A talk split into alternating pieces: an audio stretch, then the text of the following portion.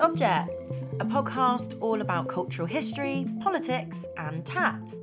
A little bit like a cursed show and tell, where every week we bring in an object that shows us how we've gone wrong in society. I don't know why I phrased that almost like a question. An object? An object is an object. It and is it, an object. And it does show us how yeah. we've gone wrong. Yeah. Uh, yeah. Or, or tells us something about the world we live in that is deeply cursed. Yes. And this week we're talking about, I don't know, is a liquid an object? I guess it's encased in packaging, it's right? Very much encased in an object. In an object, yeah, right, yeah, right. Yeah. And it seems to me the the object itself, the out exterior, the packaging is is quite a big part of this story. Should we stop being so enigmatic? No, let's say who we are. What's your name again? I'm, as ever, historian and Friesian stan, Doctor Kasha T. We've all got a favourite cow. Uh, and my name's Dan Hancock. I'm a journalist, author, and uh, une vache qui rit. Une vache qui rit? Oui, une vache. Une vache. Une vache qui rit. Oui. What? That's about as far as I can go in French, fortunately. So the rest of the, the rest of the episode will very much be in English. What does it mean in French? Uh, it means the laughing cow. Yes. Oh my God, I love the laughing cow. That was a real out. jump scare moment, wasn't it? I love the laughing cow so much. And okay, if you haven't guessed, this week we're going to be talking about milk. Fans of the pod will know that um, maybe you'll remember from the Poirot episode where I mention being really hungover at mm. my house, my parental home, drinking a lot of milk because it was the only thing that was cold in the fridge. Oh, man. Yeah, I have a really, really, like, quite a strong relationship with milk because mm. of that. So, like, growing up, my dad was always just like, yeah, strong kids drink milk. So I would, like, you know, he, as a treat, he would buy us, like, a pint of milk after, oh my God. after school. That's so, that's so old school. It's the most, most incredibly Polish thing ever. um, but and also... It, can I pick you up on that? Is it yeah. the most incredibly Polish thing ever? Well, I don't know. You only have maybe, your ex- family's experience to go on, maybe. Yeah, but, maybe but it's it a feel... hybrid thing. Maybe right. it is. Maybe it is. Because actually, Polish milk is really, generally, I think, quite poor quality. Like, a lot of it was, like, U H T milk, the kind of milk mm-hmm. that we, you know, that's, long like, life. Reused. Long life, right? Yeah, yeah. Well, that was my experience when I was going to Poland when I was, like, a kid. So, yeah, like, I never really associated it with that necessarily. Mm. But now you say that, I don't know, I wonder. But anyway, you know, I'm, I've got a really strong relationship with milk. Also, that sounds really weird, but anyway, it's fine.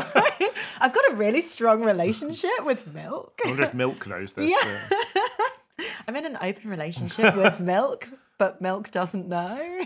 And we're talking about dairy milk here, aren't we? We're talking about dairy milk. Yeah, well, yeah. I mean, right now, yeah. we're talking about dairy milk, but I've kind of developed and gendered a relationship. I'm kind of cheating on dairy milk with oat milk. Just a, yeah, let's let's this... continue this metaphor throughout the entire episode. Why not? Yeah. Because um, when I was working in Little Oak, the coffee shop down the road, I just worked with milk every single day. And when you mm. work reheating milk every day, my, my former boss, Nodge, was is a vegan. Mm. And when you work with milk every single day, you really... kind of you see you see it all, right?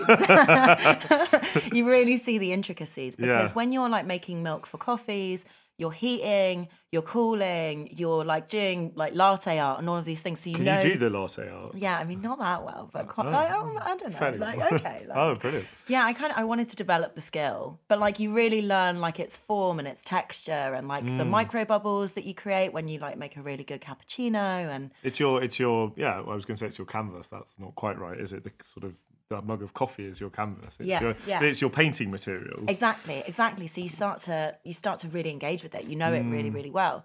But also the heating and cooling of cow's milk is just disgusting. Oh, oh, great. There's going to be quite a lot of visceral stuff this episode, by the way. I think it's, you know, there's there's going to be a lot of disgust to go with the delight. But I, yeah, I think it was because I worked with it so often that, mm. it, that it, it was really that. It was that mm. kind of like proximity, that closeness to it. Like even coffee. Yeah. Towards the end of a shift, I'd come home and I smelt like coffee and I'd be like, mm. Yeah. So yeah, but like that, but times ten, but with milk. So I got really, really into oat milk. So oh, you did as a result. Yeah. So we had all of the alternatives, and when I joined, I was a little bit like, I don't really know. Like I drink normal milk. I've tried mm. oat milk. It felt quite zeitgeisty when I joined. You know, like kind of twenty nineteen, I want to say. Like yeah. everyone was drinking oat Catch milk. Catch the wave. Yeah, yeah, like, oh my God, oat milk, it's so cosmopolitan.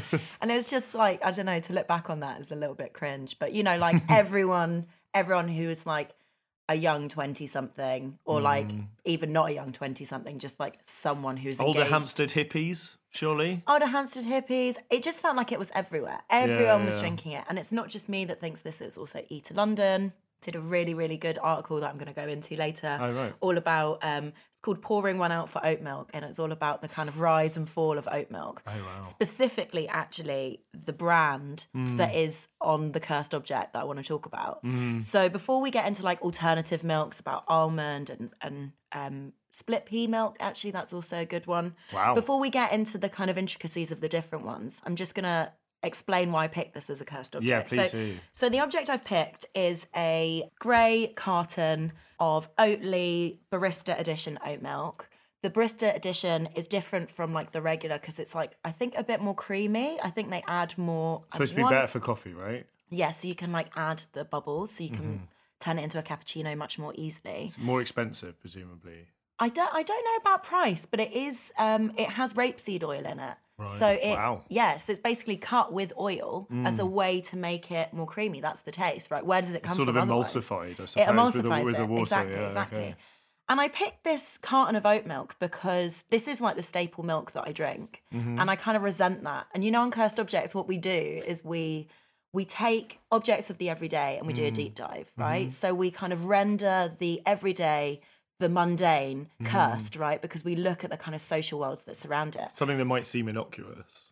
Something that might seem innocuous yeah. or zeitgeisty in a way that's like, oh, milk, why not? Like, yeah, why is this everywhere all of a sudden? Yeah, yeah, yeah. Or why was it everywhere all of a sudden twenty-five years ago, depending on what it was. And I it, think before we get into that kind of like social world around this specific mm. product, I just want you to have a look okay. at the absolute fucking cringe branding on this fucking oat milk. I can't, man. The venom so, in your eyes oh, right now, yeah. It's just so embarrassing. You know when you see something and you're like, not only do I feel manipulated mm. by this, but I actually feel insulted mm-hmm. by how on the nose, ridiculous some of this is. So I want okay. you to I want you to have a little look and maybe describe some of the things on the on the branding of this. Well, it's fair, for starters, on the front it's boasting that it's totally vegan, which is, you know, does that need saying? But yeah, apparently so. Totally vegan, and a, a point about its climate footprint in exactly how many kilograms of C O two per kilo. It's a very confusing boast that obviously no one will have any frame of reference. Oh, it's zero point four nine kilograms C O two C, C K G. Not like my usual one point three two. Anyway. And actually, can that, I say, can I say yeah. that is a really controversial claim because, well, so basically Oatly specifically kind of came under fire. Um, and this is something that I got from that fantastic Eater London piece that I just mentioned. Mm. It kind of came under fire first because there was it had a massive investment in um, the company came from a company called Blackstone who okay. were like actively engaged in like deforesting Brazil. Blacks what Blackstone? Blackstone like I've, the company. I've, oh wow. Yeah. It That's shows us a lot about the economics of milk, right? Mm. And also, well, like of alternative milks. But, yeah. And not only that, but also it's kind of, from this article, it's saying its halo of environmental friendliness took another hit in twenty twenty-one when a U K regulator banned some of the company's ads for making environmental claims that it just couldn't back up with research. Oh, brilliant. And it's one of those things yeah. that around a kind of similar time, there was this idea of like, okay, so you're a really successful company. Other companies are going to buy stocks and shares and whatever. But if those companies have connections to things that are completely and totally alien to what your brand stands for, are completely the opposite of what you are supposed to be. Mm. Like, what does that say about the consumer and why the consumer's buying it? Mm-hmm. You know, like, mm-hmm. what does it mean for the consumer that suddenly something that they think that they're doing to help the planet mm. is actually owned and making shitloads of money for a company that is, like, I think well, owned by, like, a... Yeah. yeah, like, it's, like, I think headed by, like, a major Trump donor mm-hmm. and, yeah, actively involved in deforestation. Yeah, okay, so that, grim... that's, that's that. That's a bit of, bit of backdrop to the, actually, yeah, very small but cursed thing on the front of this carton, this sort of rectangular grey carton of oat milk. There's then some of the worst tweevertising that I've seen in a really, really long time. And you sort of, I mean, it's a bit of a throwback in itself. You're like, what is, you know, the Innocent Smoothie kind of revolution in, like, conversational copy produced on the side of a packet to try and, um, I don't know why they think that sort of whimsical stuff is going to make it more saleable, but it's extremely grating and extremely cursed. And there's been a lot written about tweevertising over the last decade. But I sort of thought maybe we'd move beyond it. But here we here we have on this side, we haven't, clearly, or some people haven't, it says on the side of the carton, infrequently asked questions. um, and the question is, what kind of cows does oat drink come from? And then there's, I, I mean, just too much text. I, I can't read all this out. We'll be here all night. Like, just a really, really long spiel about whether cows could make oat drink. Are they calling it oat? Oh, they have to call it oat drink. That's an interesting thing I hadn't noticed before. It's yeah. not oat milk. There's it's another, oat drink. Yeah, there's another angle to this, which is mm, our... Like, regulators have got involved. Yeah, clearly. And also, like, you know, the fucking awful lobbying from a lot of industries in our country, mm. specifically, like, the milk and dairy lobby. Oh, you think they push like, back? one hundred percent. Yeah, yeah. You see these articles all the time that are like, uh, the meat and dairy industries are saying, like, you can't call vegan sausages sausages, even though a sausage isn't actually a part of a body. Like, it's not a part of, of, an, of everyone, animal flesh. Everyone, any biologist knows about the pig so- sausage fingers. No? Is, that, is that not where they come from? Yeah, no, it's, it's a really good point, actually. Don't tell the king. But yeah, like, I guess if you're involved in animal agriculture, uh, in meat production, in dairy production, those industries are, are worried, obviously, extremely worried. There's massive... disinvestment going on and reinvestment into into sort of various kind of vegan or plant-based alternatives. Like, I, I wrote a long read about veganism in twenty seventeen, I want to say, for The Observer, at, at their request. I was not a vegan then, and I'm not now, but I was asked to do it. It was a very, very interesting piece of research. And the most interesting bits was, like, actually not the kind of grassroots stuff, as much as I that's normally my main interest, but, like, you know, this is big picture stuff about the future of our planet, and the big money rather than the consumer decisions are, ki- are kind of more important in a way. Like, so you've got pension funds in sort of Scandinavia worth like billions and billions and billions of pounds being lobbied to pull out of animal agriculture and things like dairy milk and reinvest in plant-based alternatives, and doing it. Like, you know, that those de- when those decisions are made, that's yeah, that's a lot of mo- a lot of money is being reassigned.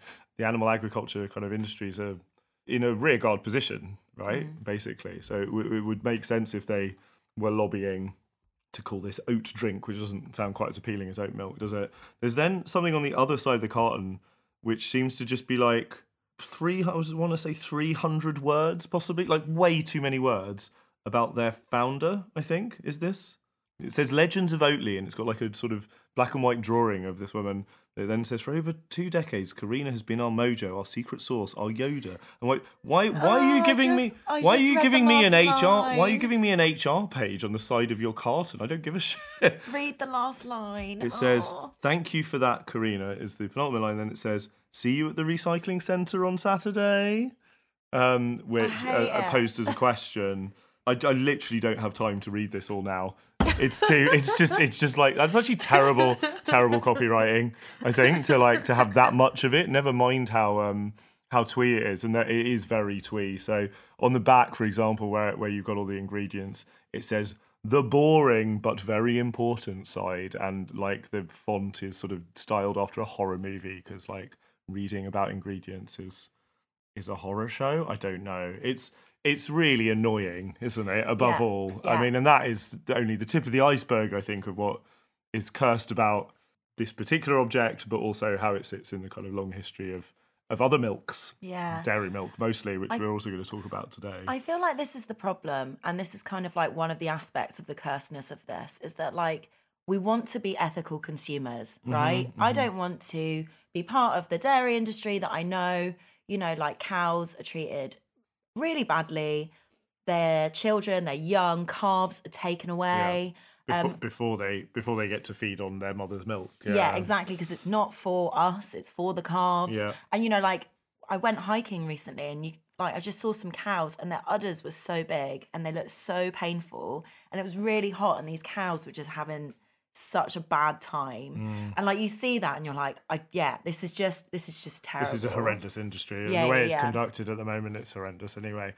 But also, yeah. like, we want to be we want to be ethical consumers. Yeah. But then, like, can I just say, like, on oat milk, it's mm. frustrating because you think you're doing the right thing. Sure. And then suddenly it's like, oh, actually, you're not doing the right thing because you're actually funding deforest- deforestation in Brazil. But it's everything is telling you that you're doing the right thing. And there's such a confusing array, melange of messages mm. that you feel like you constantly have to battle through to do the right thing. Yeah, I mean, I think this is true of a lot of health stuff as well, like, like health stuff related to food. Um, and I think, you know, newspapers like the Daily Mail are probably particularly culpable in, po- you know, publishing stories that one week will be like, here's why you absolutely cannot eat butter, and then sort of a month later, here's why you absolutely have to eat more butter and less margarine for it, you know, th- things like that. The, I mean, I think it's become a bit of a truism, a bit of a common trope to say, like, I don't know what you're supposed to, like, I don't know what's supposed to be fucking good for you or good for the planet anymore. Mm. And the problem with that is that then people end up worrying, anxious, and not actually making any ethical decisions for the better. You know, it, because they're because they're so bewildered by the information that they sort of just kind of check out of the entire process and conversation, while also you know while also having this guilt that is completely unproductive, doesn't do anything useful. Like mm. it's not that isn't helping. You know, stop all kind of new coal and oil sort of like power plants or whatever. Mm. One thing I would say that is a positive. I won't say this object is blessed, but when you talk there about wanting to be an ethical consumer, knowing about how bad. Um, cows are treated by the modern dairy industry, how, and I, I know this stuff too now, right? Like, you know, prices are driven down, which mean that actually if you are a dairy farmer, you're, you know, on the verge of kind of going under at all times because we've become accustomed to the prices being so low. At the same time, like, we have a cost of living crisis where, like, it doesn't feel like milk and butter are cheap. It feels like they're insanely expensive. But um, but the sort of supply chain system is sort of rotten at every point, basically. No one's doing well out of it, really, apart from Blackstone um, and the and the other sort of like, you know, the, the people at the very top. But what I was going to say is, did either you or I know about any of this stuff, about how bad the dairy industry was for cows ten years ago? I, I, I didn't. No, this I don't is, think I... No. So, so I would say there's, you know, that's one positive I will draw out, is that, like, mm. we're we're at least able to have these conversations. If you'd asked me ten years ago what's wrong with dairy milk, I'd be like, uh, like nothing. What? Mm, like, mm. I mean, maybe I knew a little bit about the sort of supply chain stuff and how how sort of screwed dairy farmers were, and that obviously then leads to cuts in how they, you know, they don't then treat their cows as well as they might be able to. Which is actually, interestingly, historically, there were there was a lot of like public understanding, or at least engagement mm. with the idea that like milk at times was bad. Like the milk industry. Yeah. So yeah. Um, both you and I went to the milk exhibition at Welcome Collection. We did. Big ups, um, Danny Birchall, for like pointing us in the direction of that. Yeah. Um, Brilliant what, exhibition, and like a really good sort of, yeah, it's really educated me a lot for this. Yeah, uh, yeah, yeah, yeah. I always love the Welcome exhibitions, to be honest, but um, it's it's really thorough and yeah, detailed. And yeah. For a free some, exhibition as well, yeah, it's there's, crazy. There's it's so quite, good. Quite mad sort of art pieces, like yeah. installations, but also a lot of the stuff that I would expect from the Welcome Collection, like, oh, here's a public information poster or film from nineteen forty-three, which shows mm. how like the government spoke about public health matters mm. back then. Um, so we we went separately to go yes. and see it. I went with friend of the pod, Nick Banno, and we were kind of like walking through halfway, and he kind of turned to me. When we, like, you know, it was like after work, and like we were both a bit tired, and he turned to me and he was like, I feel a bit uncomfortable. And then he said, but I think that's probably shows that the exhibition's doing its job. Do you know what I mean? Yeah. Like, I think that's the thing. Like, There was so much to explore. It was like a very Cursed Objects kind of I was going to say, there were so many... I mean, the reason that Nick felt uncomfortable, as I did, and queasy at points yeah, really as well... Queasy, like, yeah, really queasy, yeah. You know, it's quite a visceral subject, and it was a, and the exhibition did very well to, to draw that out. Um, maybe it's not even that hard. You just start talking about milk and milk production at length, and you do... You know, this is this is something that we were all raised on, mm. um, that that is somehow... inherent, sort of intrinsic to sort of our functioning, mm. even if you are someone who has their coffee black, you know, for mm. example, today, like we, you know, milk is, it's something that evokes a lot of emotions and visceral feelings, and there's a lot of Cursed Objects in that in that exhibition. Mm. Um, I think one of the things that that really kind of emphasises how intrinsic to everyday life and sort of how how we operate um, milk is was the there's a poster from the nineteen seventies. Which sort of as an advertising slogan for milk said, enjoy a pint of natural goodness. And mm. it's that idea that it's natural, which seems perfectly obvious, and it's sort of word that you would just completely gloss over if you saw it mm-hmm. in an advert mm-hmm. normally, if mm-hmm. you weren't at an exhibition sort of being made to think about this stuff. But why is it natural? Yeah. Like, I, you know, one of the things I learned from the exhibition is there are large numbers of like indigenous tribes and sort of, pe- you know, peoples, communities around the world who have never... milked their animals. Yeah. Even. Yeah. I was like, oh, so this isn't, this isn't, it's not just that some human beings are lactose, well, many, many human beings are lactose intolerant um, after childhood anyway, which is true of so many parts of the world, but also it's not even true that everybody milks their cows. Yeah. So it's really interesting as well. Like it's said that from the early twentieth century, um, that's kind of where milk habits started to form. So really uh-huh. a lot of the stuff like the association of it being natural and whatever, a lot of it came through in like advertising in the twentieth century. It's yeah. actually quite a new phenomenon. Mm. And also uh, two thirds of the world's population are lactose intolerant. Right, so it's two thirds. Yeah. Right, there we go. And yeah. it's it's crazy. Yeah. It's like one of the most technologised substances. So to go back to that earlier point, um, mm. in the kind of late nineteenth century, um, there was a lot of panic actually about milk because... Mm. Um, there were fears that T B was being spread through it. Um, yeah. A lot of milk was being cut with like chalk and flour. Delicious. Yeah, and like you know they were they were feeding this to children. Lovely stuff. And and getting and obviously the children were getting really ill yeah. and dying essentially. Yeah. So from that moment, actually, that's when the kind of government stepped in. It became mm. like almost like state. Maybe Wait, not state sanctioned, but it became one of these um, like legislated. So companies had to um, mm. adhere to like quite a high scientific mm. barrier mm-hmm. um, in order to be able to like sell. So like larger companies start selling and producing milk. That's where we get all of these like technologies around milk. Mm. It's like, it's so fascinating. Through milk, you can trace the history and development of food, science and technology, yeah, yeah. but also... It blew my mind to discover colonialism as well. Yes, yeah. Oh my God. So my favourite object from the exhibition, sorry listeners, this might be like a little bit like a, a virtual tour, right? But there was this object, which I think was from Ethiopia. I went a couple of weeks ago, so my memory on this is a little hazy. But it was a football that was made out of cartons of milk. And on mm. this football, there were like Friesian cows. And it was really interesting because obviously I don't think Friesian cows are like... are native to uh, Ethiopia. Like, I don't think that is like uh, like where Friesian cows come from. And it and it kind of shows in this object mm. how through um, how through milk production, essentially, and all of the like cultural symbolism around milk production, are the ideas around health, mm. around being strong mm-hmm. and exporting that globally. Actually, it kind of signifies a new form of like cultural imperialism, but also like mm. also like business imperialism, also like straight up imperialism, yeah, right? Yeah, because yeah. where does that money go? Who owns those companies? Yeah, well, I mean, Nestle's role in Africa is like well documented for that matter as well. Yeah, um, yeah. No, I was fascinated to to to learn about the kind of the colonial role that it, it played, which I think partly speaks to just something else you were saying there about about sort of the moment where the government really step in and take over what presumably. And, you know, as far as I understand, in sort of earlier centuries, in the early modern period or whatever, when people drank milk in the West, it was from a local farm. You know, mm. it was maybe from a cow they had access to. Access to a cow. You know what I mean? Um, but the idea that it become... Do you want access? Do you, yeah. Do you got, need the key? Have you got cow access? Yeah. No, my mate's on the guest list. Um, is this sort of top-down... Like, the relationship between the state, and that's, you know, this one sort of linking kind of the imperial stuff with the with the domestic stuff, that's all about the fact that the British state was itself, you know, a colonial enterprise mm-hmm. at that period, at that point. But but it's an extremely top-down and, you know, I was going to say paternalistic, which is ironic given that this is all about matrilineal, like, you know, the, mm. the mo- relationship with the mother. But it is a sort of paternalistic kind of action of the state to not just to regulate milk so that uh, and, and help with the industrialization of that process and, as you say, technologization of that process, but also to then, you know, the public information kind of campaigns that I refer, referred to before um, are a key part of, you know, uh, the, I mean, what a, what a perfect emblem, really, for the period of social democratic welfareism, welfare mm-hmm. state uh, building in the nineteen forties and beyond.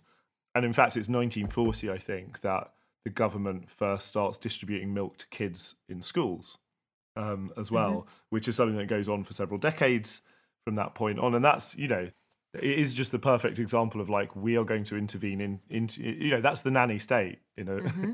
Mm-hmm. in, a, in an almost literal sense, yeah. isn't it?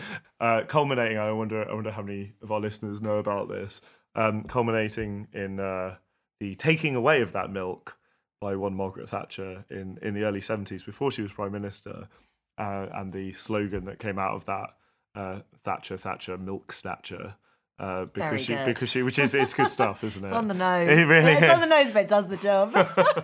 The thing is, when, I think when I first heard about the, the idea that Margaret Thatcher was sort of had become renowned for her, like, and there's there's something very interesting going on there. I'm sure conservative like allies or supporters of Thatcher have claimed, you know, well, that's basically like left wing sexism.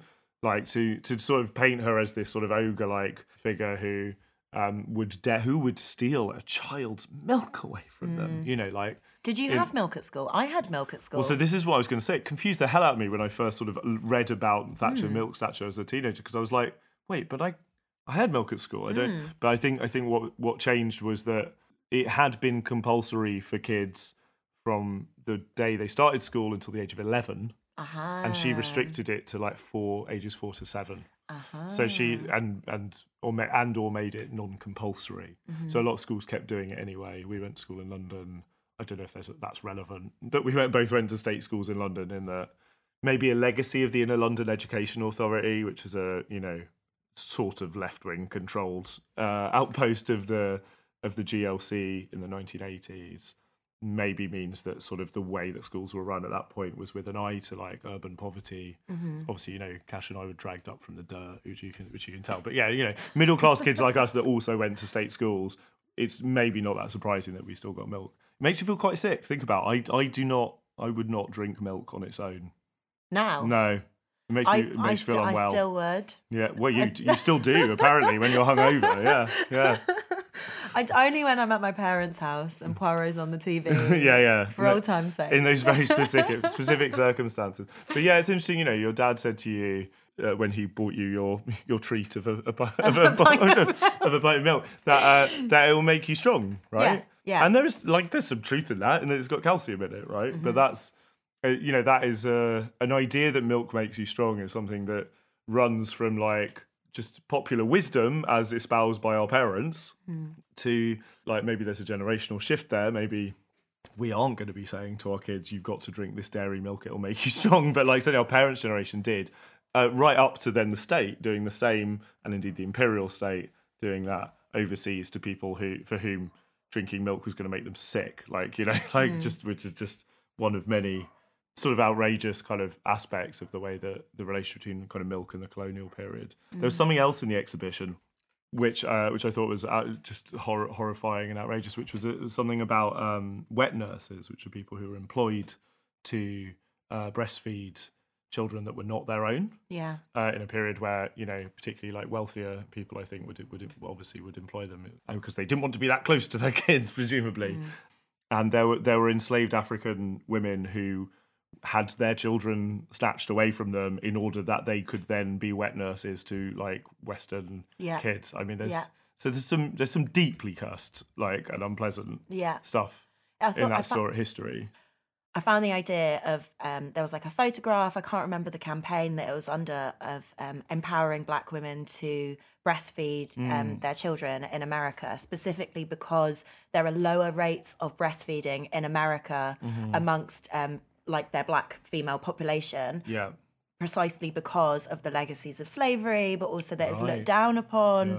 as like a practice. So it becomes one of these things that like already people that are like massively marginalized in society who have mm. less like less access to material conditions that they then have to, that they then rely on like formula. Formula okay. is so called because it was supposed to be the perfect balance that mimicked breast milk. The perfect formula. The, the perfect the, that's, formula. That's sort is of the, like is, the implicit yeah, yeah. like pre- yeah, prefix. Yeah, and so then there's a reliance, so you have to pay for this, mm, right? Mm. I just found, I mean, also, it just, you know, just as a reminder, I thought there was something, some really interesting things about how um, how incredibly racist a lot of medical developments were, because they were completely mm. engineered towards white women, yeah. like, you know, upper middle class women's bodies. And I just... to be honest with you, I think it's just, you know, really important and worth saying that like mis- like medical um, misogynoir, I guess we would call it, is mm. still so rife. Like if you mm. look at maternity, mm-hmm. like, you know, like um, mortality rates and, and and all of that, like it's so embedded in, in our system still, even in a way that we would like like to think that it's not. And I think for the Welcome to actually bring that up and bring it up to the forefront mm. is really important. Yeah. And and I read, I think it was like in the Telegraph, it was some...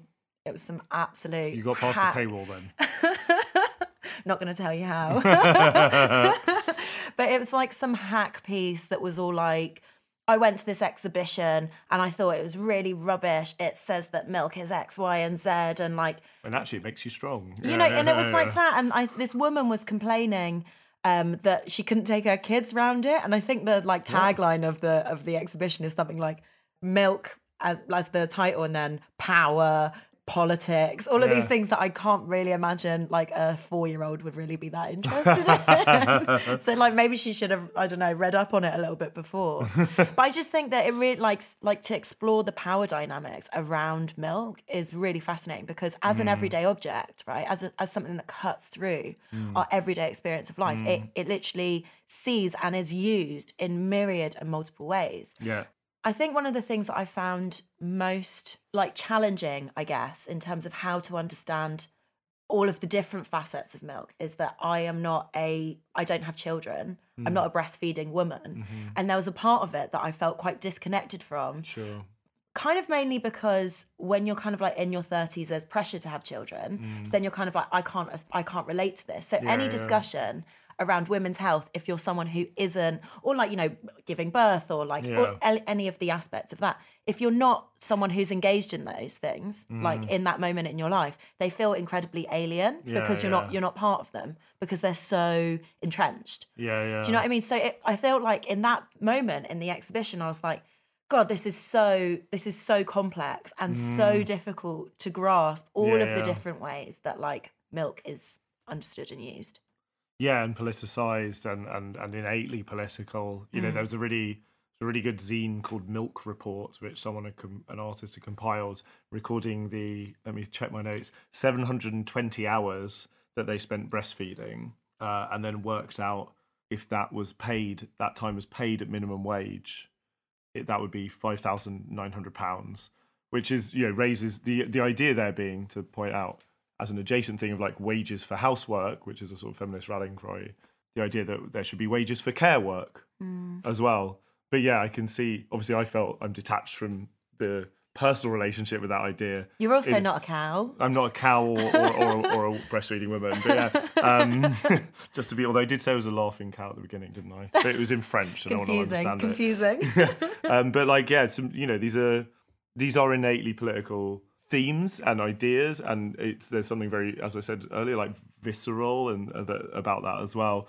On which subject, actually, something that brought to mind thinking about thinking about this was, um, and bear with me on this short anecdote, was uh, when I was in Madrid for the general strike in twenty twelve, mm-hmm. um, and the entire, you know, the country was slightly falling apart. There's some depth of the Spanish economic crisis, and I was reporting on the.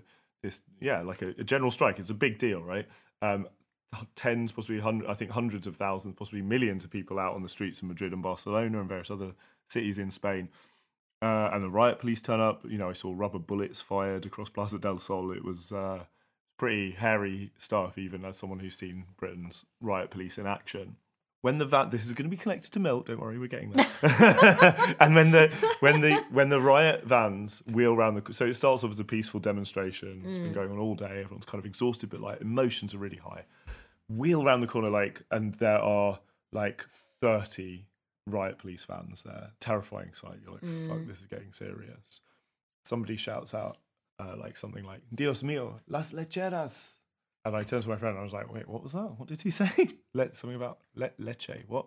Le- something about milk? He said, ah, las, las lecheras.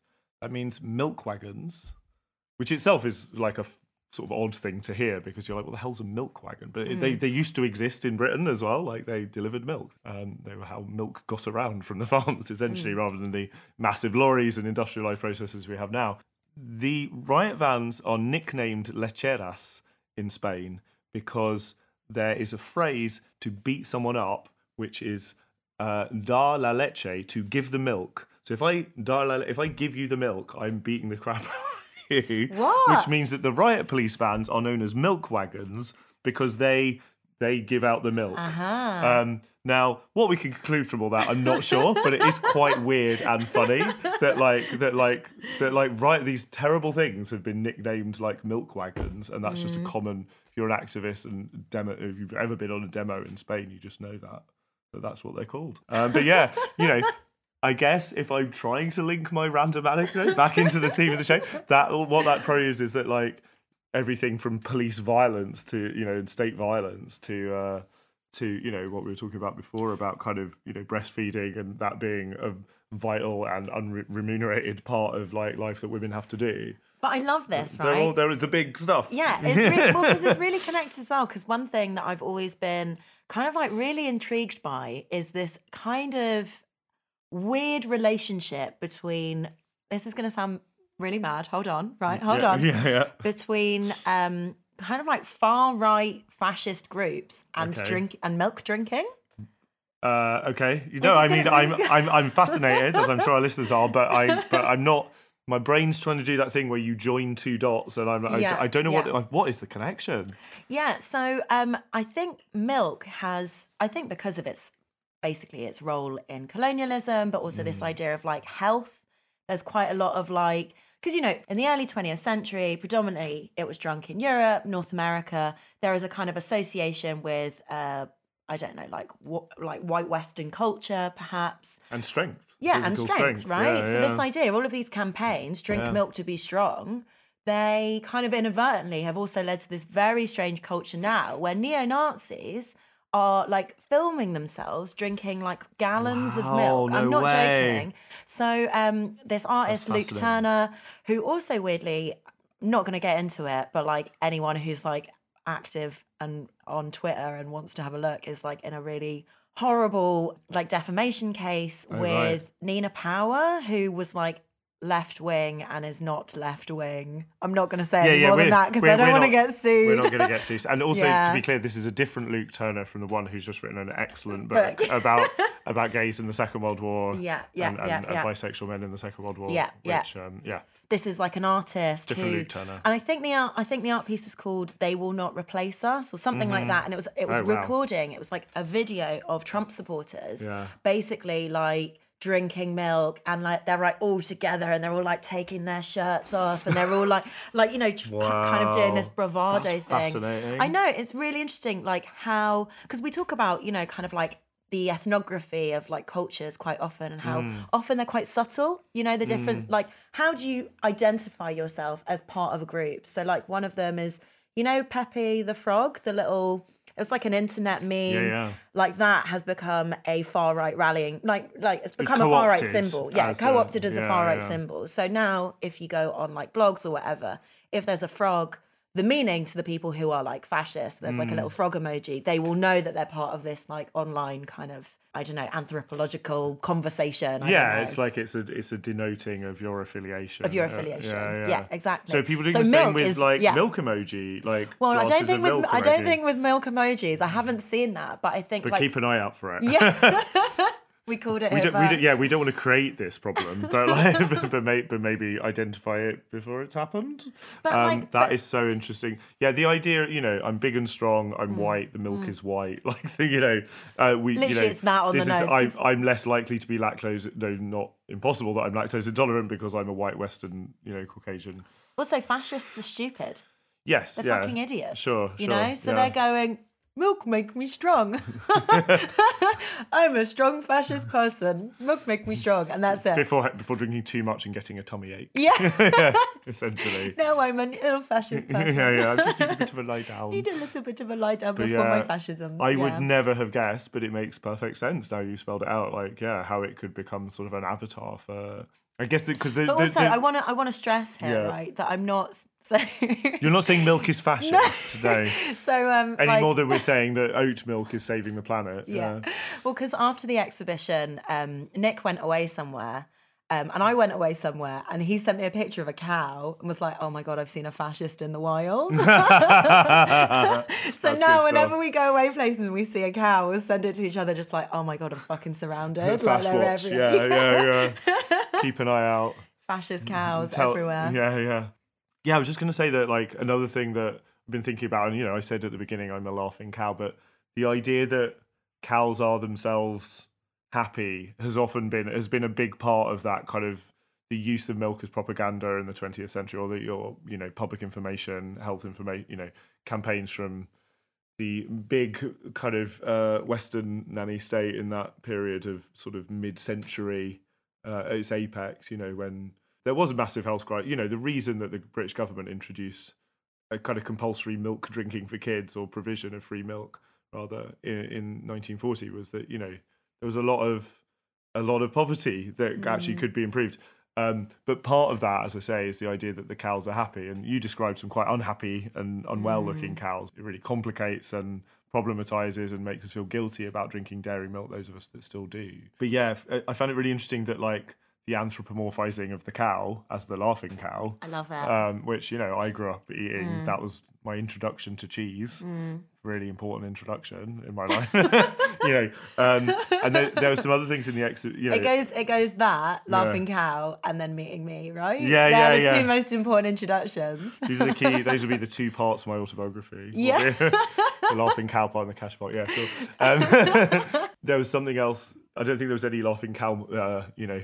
merch or material in the uh, in the exhibition, but there was a set of cow creamers from the from the I think the mm-hmm. early twentieth century, which are like basically a milk jug or a cream jug where the cow is like painted beautifully and looks mm. and and is clearly smiling as well, mm. like it's having a lovely time, and which is which is vital to that kind of propaganda effort of like. You're like, yeah, we're just, this is happy and harmonious and, and again, natural. Um, Let I'm gonna, me serve you, humans. Exactly, yeah, exactly. It's the supplicant animal that is, you know, just delighted mm. to be sort of, you know, to be ha- ha- part of our lives, essentially, in, in a servile role. Uh, as I say, I'm not a vegan. I'm not being I'm not being preachy about this, but it's just, it's an observation about kind of how that stuff has been marketed historically, and there's a lot of cursed objects there. Cursed in one particular way, and I'm just going to steal this joke from, I cannot remember which comedian, I've been racking my brains, but it might even have been like a P G Woodhouse book or something. The observation that a cow creamer, where the cream is coming out of the mouth of the cow, what has happened there? Like that is, that's actually a horrible, like it's produced, it's often got like part of the porcelain is somebody milking the cow. Yeah. And yet then the cow is like sort of spewing this stuff up into your cup of tea. Yeah, it's that wrong. It's while smiling about it. Yeah. It's a horrible scene. It's not it's not actually accurate to reality. No, I've never I've never seen it happen. Yeah. And By I want it, my porcelain to reflect yeah, the realities yeah, of how this, it's, how this it's, product was created. You nailed it. It's biologically improbable. Yeah. And that's uh, or possibly impossible. Yeah. Um, And that and that and that's a real but problem. Just possibly. Yeah, yeah, yeah, yeah, yeah, yeah. There's no absolutes here, and no absolutes in science. And I think, like, you know, to come back to the exhibition as well, mm. I think that was like really starkly shown. There's this like end bit of the exhibition, and um, it was a very primitive thing that they put. It's kind of like a muzzle mm. that they put on oh, the God. calves yeah, just yeah, as they've yeah. been born, so that like this calf's like young, and they put this muzzle on it that's almost like a strap that goes around its head, and it's got like bits of metal coming out of it. So it looks that, like the Hellraiser mask. Yeah. It's got these like pointy bits coming yeah, off it yeah, so, yeah, that, yeah. so that they can't get anywhere near the others. Yeah. Is so that right? Whenever they go near the mother cow, they hurt her, so she moves away. They can't drink the milk. And that's how they create the It's forced separation, essentially. Yeah, yeah, yeah. It's like it's yeah, it's like a it's like a hideous it's like something you'd see in the London dungeon or something. Yeah. But it's designed and it's designed for like Yeah, just the most like horrible yeah. sort of purpose of like forcing this calf that desperately wants to be with its mother away mm. and, and vice versa away from each other. The the other like the, the illusion the illusion of the happy cow goes yeah, quite quickly yeah, when you yeah, see like yeah. a Hellraiser mask for like a baby it, cow, which right? is literally what it was. Yeah, yeah, yeah, exactly. And I was thinking about the phrase "happy cow" actually while while I was looking at that exact object because I was like, this is such an unhappy image. And I was like, where have I heard happy cow? What's that? It's not not Laughing Cow. It's the name of a vegan restaurant uh, guide. I really? So when I've looked up, like, yeah, like, where is, you know, can I find some vegan restaurants in Spain, in this Spanish city? Probably not, you know. But uh, but I'll have a look anyway. Um, and yeah, happy cow's now like, can't remember if it's user generated, but it's got loads of, it's got good tips for that. But I like that as a reclamation of like, no, no, we're the ones that are helping the cows mm. be happy because we're not putting them through that. I mean, the other interesting thing I learned from that particular hideous, like, cursed object of the of the kind of head sort of Hellraiser brace thing, you could actually have a system where the cows were weaned away from their mothers after they have got the amount of milk that they need, mm. rather than doing it at birth, and continue to then milk those dairy cows, mm. having given the calves what they needed yeah. until whatever age that is. Well, that, what that would mean would be an increase in the price of milk because, yeah, because product the production would drop by, I think it was twenty percent or something. Yeah. Oh my God, I'm so... And so, so like, it's doable. Yeah. It's yeah. like, it's it's possible, just a bit more money would need to be spent, and then you at least wouldn't have that particular... I appreciate there are other aspects of the dairy industry mm. that are really, like, awful, but... But that one particular horrible separation is not necessary. I love this. Well, I mean, I hate that as a point, but I yeah. love this because it's like allows us to think about the economics of like of the milk industry, like mm. a little bit more granularly. Mm-hmm, mm-hmm. And there was this artwork that was a coin, and on it it said "tit coin," and the whole thing was it's like it's this. talking about like how. how like milk is technologized and what it still means in a kind of like virtual cultural imaginary. Right. There was so much there, but I think just to come back right full circle to oat milk. Yeah. I know I said that the that the football was my favourite object, but this actually this was actually my favourite object, yeah. right? But it's two D material, so I don't know if it counts as an object. It's more ephemera, actually. Okay. So this is my favourite ephemera. Not material enough. Yeah. It was a zine right at the end. So, mm. you know, I kind of feel like I kind of ex- have expressed some anxieties around my relationship with oat milk, knowing that it's not really as ethical as I would kind of want or as I would expect or as have as the kind of advertising would have me believe. And at mm. the end, there was this zine and it was just so, so good. You know, when you see something, you're like, oh, this is amazing. And it was basically about killing the capitalist oat milk in your brain. And it's like, you can make oat milk. This is how you do it. And I kind of thought to myself, I was like, I make kimchi. I make all... I make... Just, which is actually quite difficult and you yeah. could poison yourself. But make, you're right, by comparison. I make everything. Like, I make so much stuff. Yeah, yeah. I just do it, right? So just admiring your spice spices before, yeah. Thank you. Lots of Sichuan peppercorns, good stuff. So many, so many. I just like, I make so much stuff. Never made my own oat milk. I just buy this stuff. I always be, be, because you love the packaging so much. Yeah. And you want to know more about all the people that work there for some weird reason. For some reason. weird reason, yeah. But yeah, it's literally just... I think me and my flatmate did it during the pandemic. I when... knew you would have done it. Yeah. I knew you would have. I've also made my own kimchi. Like, literally once. I'm not I'm not that smug about that stuff. Though I started making kombucha again. But let's let's focus. I think it was like the first few weeks of the pandemic when you couldn't go to the shops that often. You were inevitably running mm. out of things. And we had finished all of the dairy milk and some oat milk that we had access to. And Catherine, my flatmate, was like, yeah, it's just, isn't it, you just put oats in water and just leave it. And it, it, that's right, isn't it? Yeah. Like, it's not, it's literally no more sophisticated. I think you that. might whiz, like whiz it up. Oh, okay. And maybe I don't know. Yeah, add, yeah. I don't know. Add bits and bobs. It was fine know, but... in our in our coffee. Like I remember thinking, this is like, why do people spend so much money? And on, oats like... are so cheap. Yeah, yeah. Like they're cheap. You can do it. Yeah, like, yeah. and it's um, like completely different to like so. To come back to the other alternative milks, like almond milk, for example. Like ethically, I just don't know how you justify it. Yeah. Like the amount of water it takes to grow, yeah, yeah. like just like a hand. handful of almonds is just yeah, yeah, yeah, insane. Yeah. And if you're thinking that you're drinking that much as the milk, mm. as, it's just, it's... Isn't soy, soy milk's quite bad as well, I think, if I remember right? Like, yeah. You know, none of these are good solutions. I mean, the tricky thing for me is, like, I just, while we were recording, I have had a cup of tea with Oatly Barista, mm-hmm. uh, oat drink, technically, in it. Um, and it, I don't like it.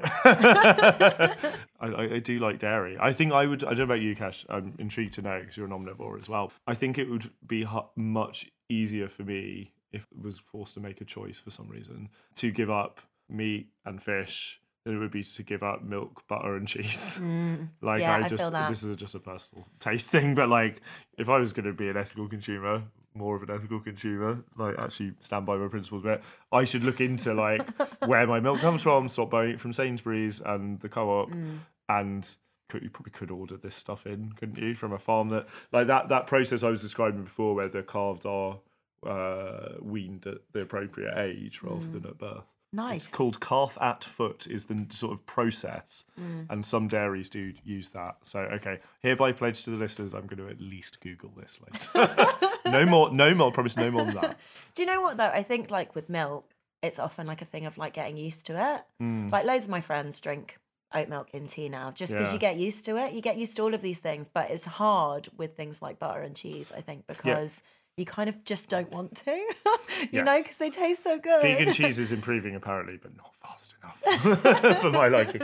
Um, I'm also so, like, I also like, this is a remarkable thing that I find very funny. Margarine was sort of considered the healthier alternative to butter in the nineties when I was yeah. growing up. My mum was uh, furious about that. She yeah, was like, it's wrong, it's wrong. And then good. she was she was vindicated. Yeah, she absolutely was, because this has turned out to be bollocks, like, broadly speaking. You know, mm. I'm your doctor, I'm telling you it's bollocks, I'm not, I'm not really. But Flora, mm. the producers of the main margarine that I remember having in the fridge and being always a bit, dis- you know, inevitably disappointed by because it's not nice, in a sandwich in the nineties, Flora has rebranded itself. Have you seen this? Margarine does not exist anymore, but the exact same substance in the almost exact same tub exists, and it's Flora plant-based butter. Uh, They've like it's okay. a, it's the most remarkable like yeah. turn like eleventh hour turnaround in mm. a brand success mm. that nobody could have seen coming, mm. and they're like riding this wave, like, you know, pitching it just com- the exact same stuff. Completely differently, mm. as like you you care about animals, don't you? Care about the planet? We do. Yeah, yeah, yeah, exactly. It's like, but it's, we didn't in the nineties, you, but we do now. I mean, I really think they should have just changed their name from Flora, because it's just like it's like I know what you're doing. Yeah. Maybe if it mattered that much. Yeah, yeah. So I just kind of I kind of want to conclude this by bringing you back to Peep Show, as all of our best episodes always do. We owe Jesse Armstrong some money, I think. Yeah, yeah, yeah. I think so. And there is a moment in Peep Show, I think, where in the fridge, Sophie's been, like, breastfeeding. Oh, God, why would you bring this scene up? Go on, yeah, go on. And there's some of her milk, it, so...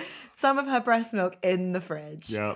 And um, I think Jez makes some teas with, with the breast milk. Yeah. And he's like, oh, should I? And I think he gives one to Mark, and he Mark's does, really yeah. freaked out. Well, he so, drinks it first. And yeah. then he's like, wait, I thought we'd run out of milk, Jeremy. There's only, the only stuff in the fridge is, oh, no, ah, you didn't. Yeah, yeah. Yeah. And there was like a really big trend. I can't even remember how long ago now. It feels like such a provincial thing. Like, so in the in the myths of like, two thousand seven or something. There was like an ice cream shop that was doing like human milk ice cream. It was called Baby Gaga. Um, sorry, sorry for bringing that back. No, I didn't know this. Mind? This is oh, extraordinary. Right. Um, and I just think there's something really interesting also here about, like, we've kind of spoken about so many different aspects of milk, and I kind of wanted your opinion. Well, I wanted to ask you the question, would you... Would you drink human milk? No, absolutely not. I'm make, an adult. Would that make you, a, I don't know. What would that was, be more ethical? What if it was so ethically that... sourced? I don't know. Ethically sourced from who? yeah, that, I, I mean, know. yeah, that's, uh, I, I'm just going to go ahead and say no. Because the thing is, like, right, it's quite like, a simple answer. Once you start producing milk, I, I, I mean, I don't really know much about this, and I'm sorry to the listeners that are getting a bit squeamish about this, it's but like, going to happen. Once you start producing milk, mm-hmm. right, you can carry on indefinitely. Yeah, sure. So, like, that's so what, why not, you're that's saying? What, well, that's what happens with the cows, but also, you know, yeah. all the weird things where, like, I don't know, it felt like very early two thousands where there was a lot of kind of stuff around, like, children who'd been breastfed for too long. Yeah, like, it's a big, you know, it like, feels like a Jeremy Kyle subject. Yeah, it's like, like that, kind of like that, nine or ten and they're still being breastfed. That era of and, like social humiliation is yeah, why we know yeah, about like a, that. Like, like a Channel five doc, yeah, yeah, like yeah, I still breastfeed yeah, my yeah. kid. That kid's now like traumatised by having been on T V as well as by the actual like experience. But like how fascinating is that as a concept? So I I read somewhere that, um, and this might be wrong, but I read it somewhere, so it must be right in my brain, sure. that human milk is one of the only places in nature, or milk in general, is one of the only places in, in nature, like in the foodstuffs that we encounter, that mixes both sugar and fat. So it's like, really? so like, okay, so in nature, yeah. you'll get like avocados, which are ma- which are fat, right? There's no sugar in an avocado, or you'll get something sweet, which has mainly sugar but no fat. So this is where, this is oh. one of the main, like main places actually in nature where sugar and fat are mixed in like one substance, in like one thing.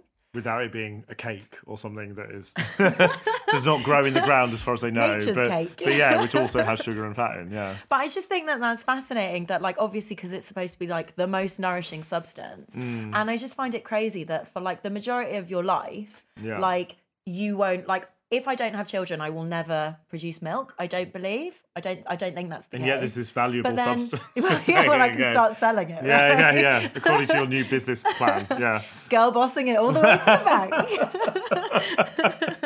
And and ice creams as well, possibly. I want to know more about that ice cream store, but I'm going to Google also, it afterwards. Also, do you like, remember, that can't have lasted long. Oh, do you remember on Big Brother when Lee Ryan was on it and he made himself lactate? No, I don't remember that, and I didn't know about it until oh, just this now. This is a good episode. You have a lot of you have a lot of material, really cursed material for this you, week's episode. Yeah, I have a very intimate relationship with milk. I've been follow, I've been I've been a fan for a long time, following its following its success, its stories from the sidelines. Clearly. Yeah, and you have an archive of just horrendous things to tell me. Can I tell you one final yeah, thing? Yeah, right? Go on, carry when on. I was, when I was a kid, mm. in my mum's car, mm. I think someone must have spilled some milk, and it was smelt like gone off milk in one bit of the oh, car. For I'm not joking, in the, like it into must the material. Yeah, yeah, it must have been for about eight to ten years. Oh no. That smell, yeah, that... that we might when, have to cut that anecdote because it has no bearing on the rest of it. But you know when you're just like, the smell of gone off milk is uh, Everyone so was just bad. Like dread getting into the into the car for like, yeah. For like we're going after. On like trips, we're going on day trips. Like, you know, it's, it's, open the window, it's February, I don't care, open the window. uh, mate. So many different aspects to this incredibly cursed conversation. Honestly. Well... Yeah, okay, let's, I think let's... I'm exhausted. Yeah, yeah, I'm exhausted too, and I'm just going to go and drink some black coffee, I think, after all of that, just to kind of try and shake myself out of it. But that's as good a place as any, I think, to round up and say goodbye. Uh, but before we do that, I just want to say thank you so much, Cursed Object listeners. Um, if you're not a Patreon, maybe consider becoming a Patreon. Join the growing army of uh, of Patreons that we have. Army? Like a civilian sort of metaphorical army. Yeah. I want to emphasise there's no weapons being handed out, but you do get stickers. Yes. So a different sort of different sort of army, really. Differently uh, mobilised yeah, in a way. Yeah. yeah. But yeah, join the troops. Um, it's four pounds a month. You I'm do, saluting as you salute. Yeah, you do get you do get some stick you do get like a beautiful set of Cursed Object stickers which are designed by our brilliant artist designer um, Archie Bashford. Um, also, it means... And many that, episodes. Yeah, loads of episodes. And, so and also, episodes. It means that we can start buying more ethical milk. Yeah, yeah, yeah. Start buying the gold top stuff on and the cre- top shelf. and, then come here to play. Give me the top shelf gold, gold top milk, please. Exactly. Um, yeah, full, full fat episodes, et cetera. And and it's um, and it and it's also just like it helps us continue to make this and to you know get out of bed in the morning, really. Yeah. Knowing that you're listening. So yeah, and if you can't afford to to uh, join our Patreon and get all those bonus episodes and freebies, that is fine too. But if you could. Leave us a, a review, ideally a positive one, or tell a friend, ideally that it's good. That would be awesome as well. Thank you so much, guys. Thanks, we love you so much. Ciao. Bye.